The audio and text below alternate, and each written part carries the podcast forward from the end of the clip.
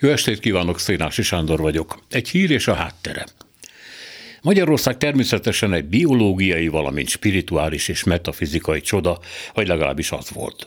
Minimum a 19. század közepéig visszamenően előbb a Kossuth emigrációval, aztán 1880-tól az első világháborúig tartó kivándorlással, a trianoni 3 milliós emberveszteséggel, majd a 45 és 56 utáni távozásokkal irdatlan számban vesztett el embereket ez a kis ország, és valahogy kibírta. Itt-ott még fel is támadt, a 20-as években és később a második háború utáni újjáépítés sikerét látva magyar főnixről beszéltek. Az igazság kedvéért tegyük hozzá, hogy a monarchiából elsősorban vendégmunkásnak és elsősorban Amerikába mentek el magyarok, és jó részük vissza is tért. A másik.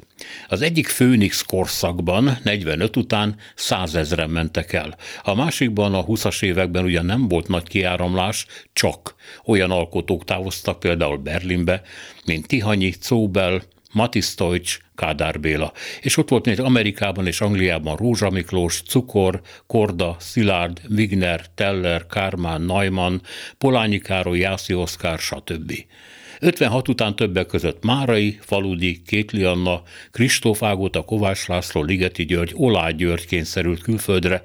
A lista szinte végtelen, hiszen nem csak a nagy nevekből áll, hanem a kismesterekből is, a nem híres, de fontos emberekből, a minőségi középből, ami nélkül a nagy tehetségek sem verhetnek gyökeret. Elmentek a vörös vagy a fehér terror elől, Horti folytogatóan konzervatív változása nem hajló, majd tömeggyilkosságban bűnrészes rezsimi elől, a magyarok elől, a kommunisták elől, a szovjetek elől, vagy azért is, mert belátták, egy kisországnak akkor is alacsonyan van a homlokgerendája, ha amúgy valamennyire tolerancia és demokrácia tűrő. Egyszerűen nem adhat annyi lehetőséget és pénzt, mint egy centrumország. Elmentek, és hogy utánok még elmehettek emberek úgy, hogy a zsebükben volt a siker lehetősége, az a mindig is százszor elátkozott magyar oktatásnak volt köszönhető, amelyben sok és kiváló szigete volt a minőségnek és a nyitottságnak. Nem csak a Fasori főgimnáziumról van itt szó, hanem a Pesti Piarista gimnáziumról, az evangélikus főgimnáziumról, a középiskolai tanárképzőről, a Király József műegyetemről, de be kell látnunk, a háború előtti világból valami átmentődött az 50-es évekre is, a Kádár korszakba is.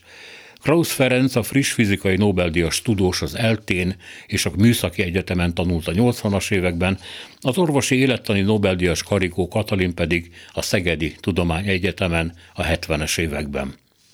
Ennek lett most vége, a hamuba sült pogácsának tudnélik a minőségi tudásnak, az egyetlen használható ajándéknak, amit az óhaza ezeknek az embereknek adhatott. Amit az alsó és középfokú oktatással az Orbán rezsim csinált, azt a talajszintig történő rombolást egyetlen más rendszer sem követte el eddig, pedig Isten látja lelküket, igyekeztek ők is. Az egyetemek ma már felkészületlen, tanulni soha meg nem tanuló, a képességeiket maguk sem ismerő kamaszokat kapnak, akiket leginkább vissza kéne iratni alsóbb osztályokba nincs minőségi közép, és ahol nincs televény a gondolkodásnak, a tudásszomnak, a kreativitásnak, ott nem lesz virág a lápon. Nem lesz jövendő Nobel-díjas, csak szomorú hülyék gyülekezete, akik maguk elé bámulva hallgatják a rájuk záruló kapuk fémes csikorgását.